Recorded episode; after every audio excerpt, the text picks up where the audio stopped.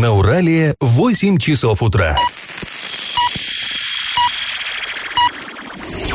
В эфире немного аналитическая, немного юмористическая и слегка музыкальная передача «Заварники» на радио «Шансон Орск». Для лиц старше 12 лет. Доброе утро, друзья. Всем привет. Вы слушаете радио «Шансон Орск». В эфире программа «Заварники». И ближайший час вы проведете с нами Эльвирой Алиевой. Всем привет. И Павлом Лещенко. Сегодня мы вам расскажем о том, как Орск, несмотря не на самые лучшие погодные условия, провел лыжню России. Затронем тему ремонта дорог, обсудим много других новостей. Но все новости будут чуть потом, сейчас старости.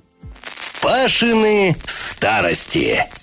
В наше время, увы, в Орске осталось не так уж и много очагов культуры. Ну, драмтеатр, да, пара кинотеатров, и то так, то, то два, то один, а, и, а, ну, три-четыре ДК. И то работают тоже какой как.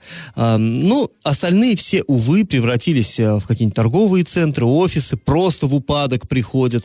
И вот мы попытались выяснить, где в разные времена в Орске располагались заводские клубы. Ну, мы же все знаем, да, что а, любой дом культуры, он строил строился как бы не на пустом месте. Его строили предприятия для своих же работников. И вот это очень интересная на самом деле тема. Как это все строилось, это очень интересно. А, ну вот сегодня мы поговорим про нефтеперегонный. Он же Чкаловский завод, он же Крекинг.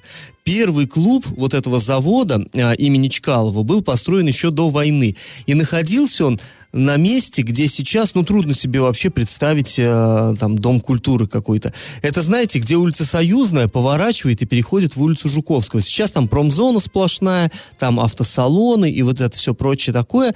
А когда-то, до войны, там был именно такой э, социальный центр, что ли. Там была больница, вот именно завода нефтеперерабатывающего. Там были какие-то другие подобные вот э, заведения и клуб. И до сих пор, кстати, там находится клубная площадь и клубная улица. Правда, они не на всех картах даже а, отображаются, подписываются, потому что, ну, не, не используются, собственно говоря. Но потом дальше интересная штука произошла. А, было решено, тоже это еще до войны, это где-то 37-38 годы, было решено, что э, негоже людям селиться под заводскими трубами. Я как-то вам уже про это рассказывал. Это по всему городу. Был вот почему, собственно говоря, у нас построили соцгород или так называемый новый город, да? А, да потому что решили, что нельзя. Ну зачем люди будут дышать вот этими всеми выбросами и все прочее. Пусть будет, э, живут люди подальше, где-то в стороне, в, где воздух чистый, а на работу их будут возить. И поэтому э, Чкаловский завод решил строить в новом месте поселок нефтяников, ну, это, знаете, это в окрестностях второй школы, а там же построил он, заложил, ну, примерно, там же ДК нефтехимиков, который вам всем хорошо известен. Кстати, это единственный в городе дворец культуры. Все остальные дома культуры, а это дворец все-таки. Так вот, построили этот самый дворец, потом уже, уже в 70-х годах, в конце 70-х пристройку к нему, это молодежный, да, потому что просто уже не умещалось, там много было кружков, там были, э, был даже народный театр мускомедии, то есть взрослые люди после смены шли туда, танцевали, пели, вот это все, то есть действительно всерьез занимались э, культурным образованием трудящихся предприятия тогда. Но еще интересная штука. Вот этот, э, ну, все вы знаете, и молодежный, все вы знаете и ДК нефтехимиков, но э, в свое время туда же, в Чкаловский завод, входила контора такая, газ-нефтезавод «Строй». Она как структурное подразделение. И она состояла из немцев, поволжских немцев, которых во время войны сюда э, перевезли, вот. То есть, ну, понимаете, с линии фронта, вот они этнические немцы, хотя граждане э, Советского Союза были, их сюда перебросили, здесь они были в трудармии, так называемой, а после войны, ну, так тут и остались. И вот э, почему-то из них скомплектовалась вот эта контора. Газ, нефтезавод, строй. Так вот, за второй школой был клуб именно вот этой конторы, и его местные жители называли так э, смешливо, ласково «Берлинчик» потому что, ну вот, э, за забавная, мне кажется, история. А, ну, завтра я вам расскажу, э, как и где строились клубы никель-комбината, а пока наш конкурс.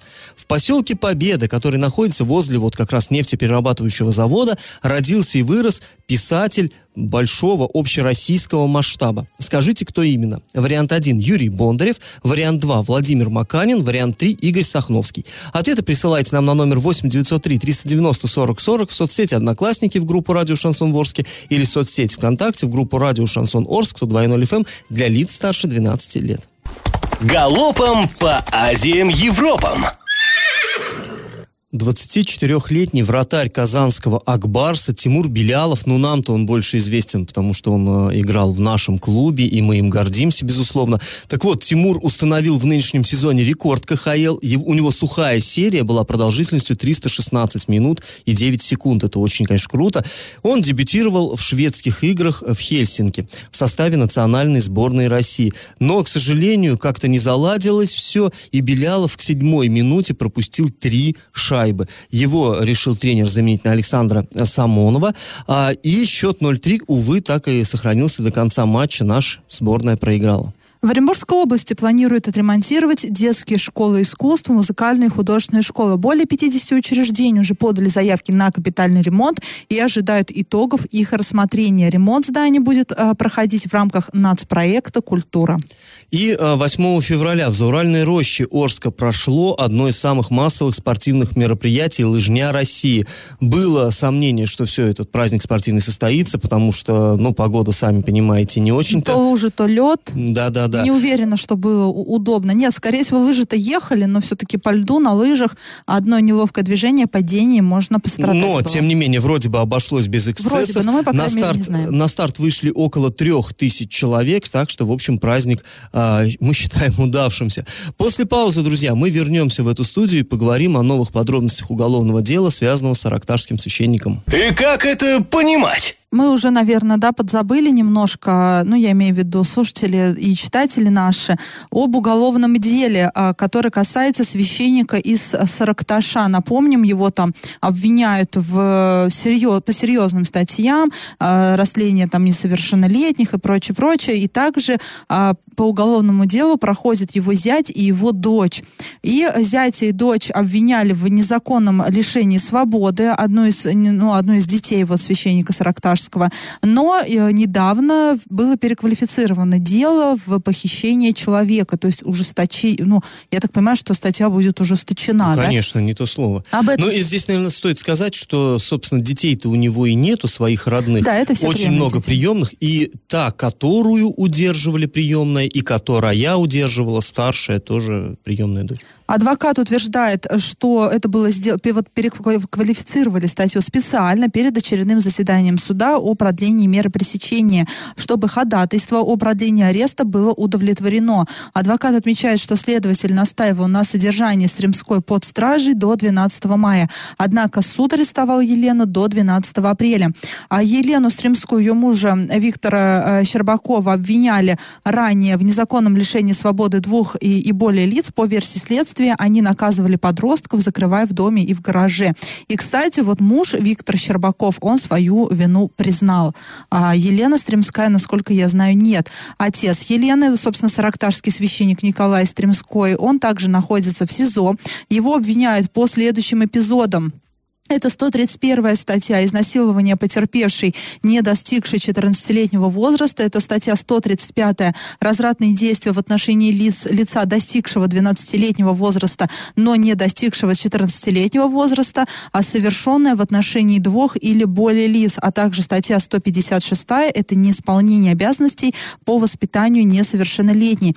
А также Стремского подозревают еще в двух эпизодах. Об этом пишут наши оренбургские коллеги. Сообщают Сообщается, что следователь предоставил суду рапорт, в котором указано, а, что священник мог совершать преступления в отношении малолетних детей еще в 2001 и в 2005 годах. Заведено еще два уголовных дела, но пока по этим эпизодам обвинение не предъявлено. А также мы напомним, что другие дети священника, приемные дети, их у него много, кто следил за этой ситуацией, ну, и за этой историей, те в курсе.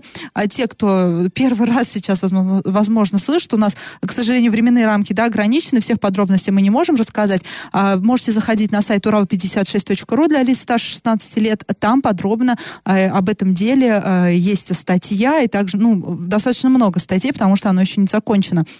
Остальные дети священника Николая Стремского, там на два лагеря они поделились, кто-то обвиняет, кто-то защищает, вот те, кто на стороне священника, а также некоторые жители Саркташа записали видеообращение к президенту Владимиру Путину, также они направили главе государства письмо, в котором просят восстановить справедливость. То есть они считают, что э, голословно обвиняют священника, и всего, в чем его обвиняют, он этого не совершал.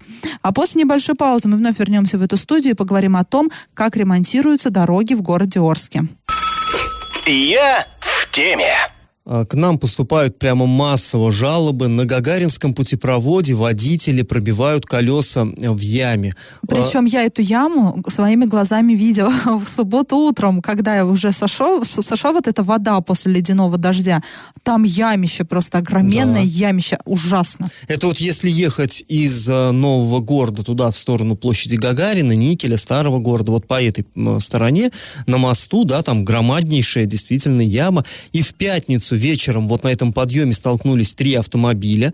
То есть, ну и скользкая дорога, и очевидно, что впереди идущий автомобиль пытался как-то объехать это, ну, кто-то его догнал, и того тоже догнали.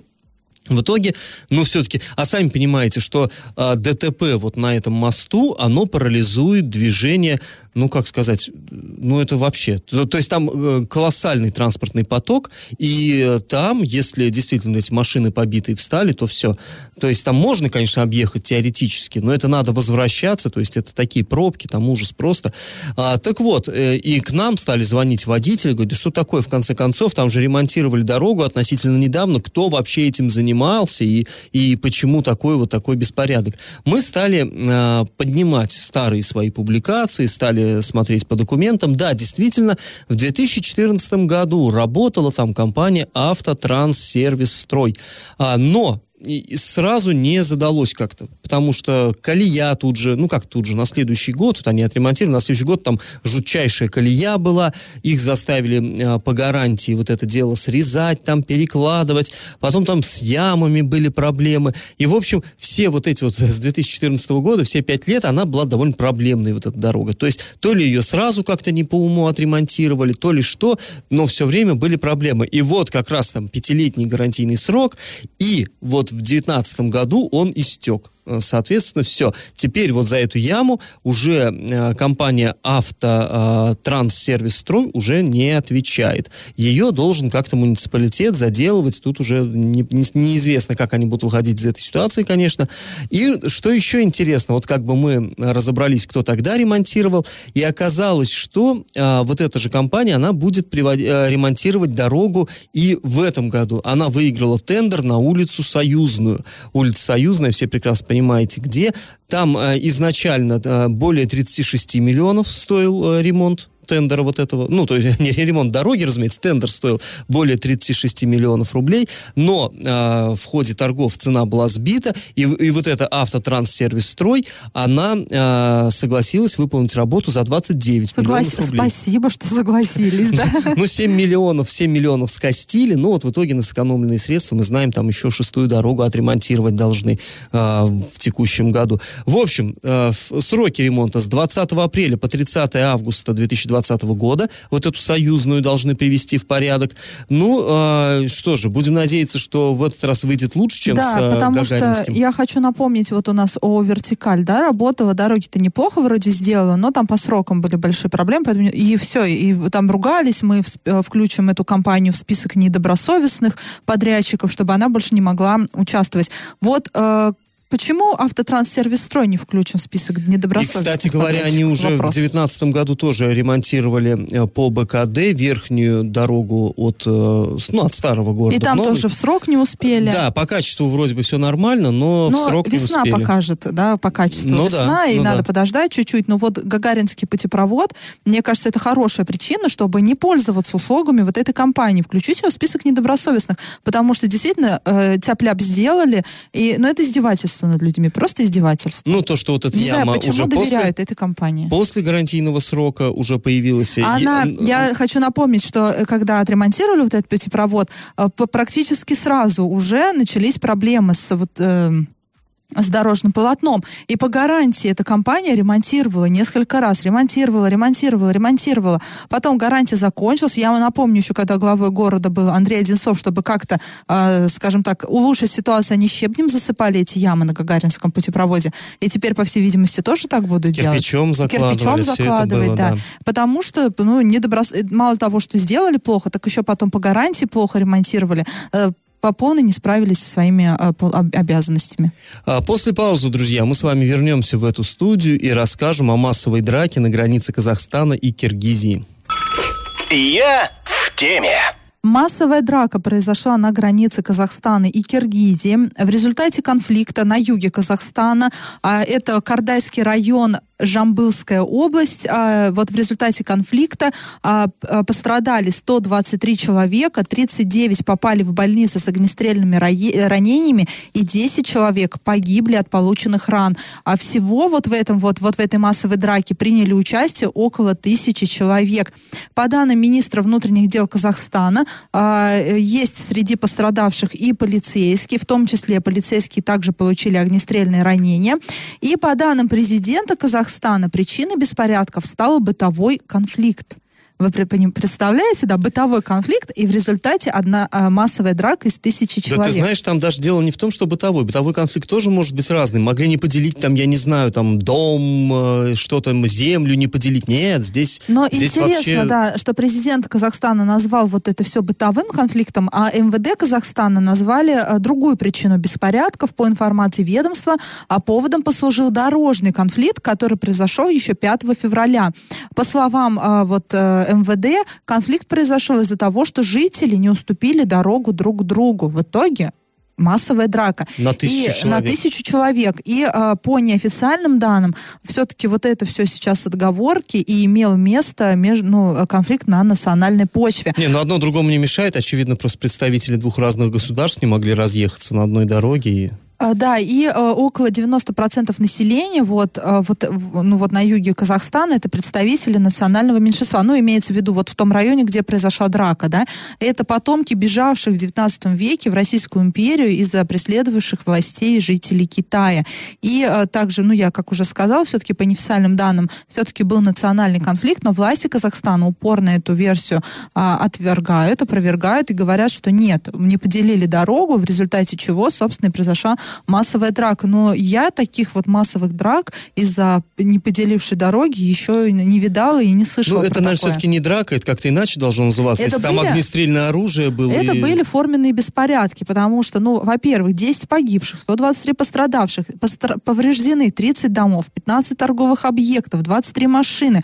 А, участники драки совершали поджоги, а, были изъя- э, задержаны много человек, и у всех были изъяты огнестрельные, там, охотничье оружие. А, в общем, ну да, это были, ну, беспорядки. Массовая драка, это, конечно, звучит лайтово. Массовая драка, это вот в клубе, да, подрались, там, Да, 5 да. на 5, это массовая драка, а это беспорядки.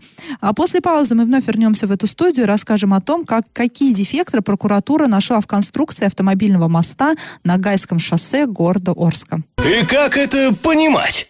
А Вот мы уже сегодня поговорили про Гагаринский путепровод, какие там проблемы, да, там, ну там просто с дорогой проблемы вроде как. э, Но есть еще у нас путепровод тоже, на который много жалоб поступает, это на Гайском шоссе, то есть, ну, знаете, да, в сторону щипзавода, ну, в смысле, карьеры управления я имел в виду, в сторону Гая, вот этот вот э, акведук э, через железнодорожные пути, а, там тоже, там люди беспокоятся, что э, трещина вот поперек моста, и ну, понятно, в свете недавних событий в Оренбурге, да, где обвалился мост, конечно, люди э, переживают и думают, а здесь у нас-то такое же не зреет, такая же ситуация. Поэтому прокуратура Ленинского района вот э, в январе 2020 года проверила состояние этого моста, а, проводила обследование инструментальная э, компания Желдор Транс, и выяснилось, что необходимо этот мост приводить в порядок для дальнейшей эксплуатации. Ну, в общем, там перечисляется выявляется довольно много нарушений. Секции балки дорожного ограждения закреплены сварными соединениями а, без, а, вместо болтовых, например. А, ну, это ограждение все-таки, конечно, не так, не, не так страшно, то есть перила, короче говоря, да, там перила-то бог с ними, это не, не самое главное. Самое главное все-таки, конечно, вот эта несущая часть, сам пролет. Но и там тоже есть а, разрушение, там а, деформация существует, шов вот этот вот он а, расходится. То есть вот это уже, конечно, а, опасно. Необходимо определить грузоподъемность моста с помощью специальных испытаний. И вот это действительно важно, потому что по этой дороге у нас едут а, большегрузы, то есть в сторону Гая выдвигаются, сами понимаете, фуры, да, с грузами, которые везут или в Гай в магазины продукцию, или наоборот с того направления, а там в том числе и из Башкирии идет дорога, вот она через Гай и далее к нам в Орск, она именно там проходит. Ну, сейчас, правда сказать, э, у нас э, можно-то объехать по недавно отремонтированной объездной дороге, да, как раз ее-то для грузового транспорта и как бы она, она предназначается. Но, тем не менее, по этому мосту все-таки ездит разный транспорт с разной э, массой, поэтому, да, необходимо все это сделать, и прокуратура направила в суд исковое заявление, которое сейчас находится в стадии рассмотрения. То есть прокуратура через суд требует муниципалитет заняться вот этой проблемой, как следует исследовать уже а, с помощью специального оборудования, детально исследовать вот этот мост и при необходимости, ну, а необходимость там, очевидно, уже есть, а, принять меры, отремонтировать. Ну и здесь, как, а, как мы понимаем, наверное, не в том дело, что прокуратура говорит, надо, надо ремонтировать, а муниципалитет говорит, нет, не хочу. Ну, видимо, нет. Просто такова процедура, чтобы э, выбить какие-то средства финансирования, ну, вы понимаете, это большие деньги, э, допустим, из области или с федерального бюджета, конечно, надо будет помахать бумажкой, что вот у нас решение суда, мы обязаны это устранить, и как бы давайте решать эту проблему как-то сообща. То есть, э, в любом случае, ну, вроде бы ничего такого критичного там нет, что, чтобы там перекрывать движение и так далее. Мост стоит, э, вроде бы там ничего такого вот необратимого не происходит, но, тем не менее, прокуратура считает, что необходимо этой проблемой э, плотно заняться. Ну и, в общем-то, мы, наверное, только поддерживаем такое решение, потому что, конечно, безопасность превыше всего. В Оренбурге тот самый мост тоже там никто не думал, по нему движение, и, как недавно мы выяснили, даже по массе не ограничивали, это уже потом постфактум там э, соломочку постелили поставили знаки, что якобы по нему было запрещено движение больших грузов. Все это ерунда, ничего этого не было. А, то есть мост эксплуатировался, а потом взял да сложился. Ну, конечно, мы искренне надеемся, что здесь ничего такого не будет, но и, конечно, надо вот эту проблему, тем не менее, решать, потому что вот этот шов, который беспокоит автомобилистов, он, ну, он виден невооруженным глазом. А, друзья, сейчас мы прервемся на небольшую паузу, а потом вернемся в эфир и расскажем вам очередную новость дна. Новость дна. Совершенно невероятная какая-то, ну, на мой взгляд, история произошла у нас в Орске. Что-то мне вот напоминает, это какие-то 90-е годы. А, в суде оказался 19-летний арчанин, который а, придерживался запрещенной идеологии, это неонацистской. Оказалось как? Он объяснил, что жил в городе Москве а, в 16-17 годах, и там примкнул к одному вот такому движению, которое боролось э, за, так сказать, чистоту расы и за чистоту там, помыслов или как это. Короче, с, с пьянством, наркоманией и вот со совсем плохим э, все такое. Э, значит, они устраивали, вот эти товарищи, они устраивали рейды по московским дворам и очищали страну от всяких людей, ведущих аморальный образ жизни. То есть, там, ну, понимаете, да, там от алкоголиков, от бомжей и все такое прочее. Разумеется, все это наказуемо, потому что там ты можешь их, их убеждать, чтобы они вели хороший образ жизни, но насилием, конечно, насилие применять ни в коем случае нельзя. Но вот этот э, арчанин, он там в Москве нахватался этих идей, приехал в Орск и, прогуливаясь с приятелями по улице, увидел, что на теплотрассе спит некто, похожий на бомжа. Ну, то есть какой-то человек, выглядит он неопрятно, и он, очевидно, что э, пьяный. Так вот, э, этот э, родитель за чистоту, он подошел и трижды ударил э, вот этого спящего человека ножом в ногу. Ну, в итоге, а, и причем друзья еще и снимали все это на камеру телефона. То есть обеспечили таким образом замечательную доказательную базу для следствия.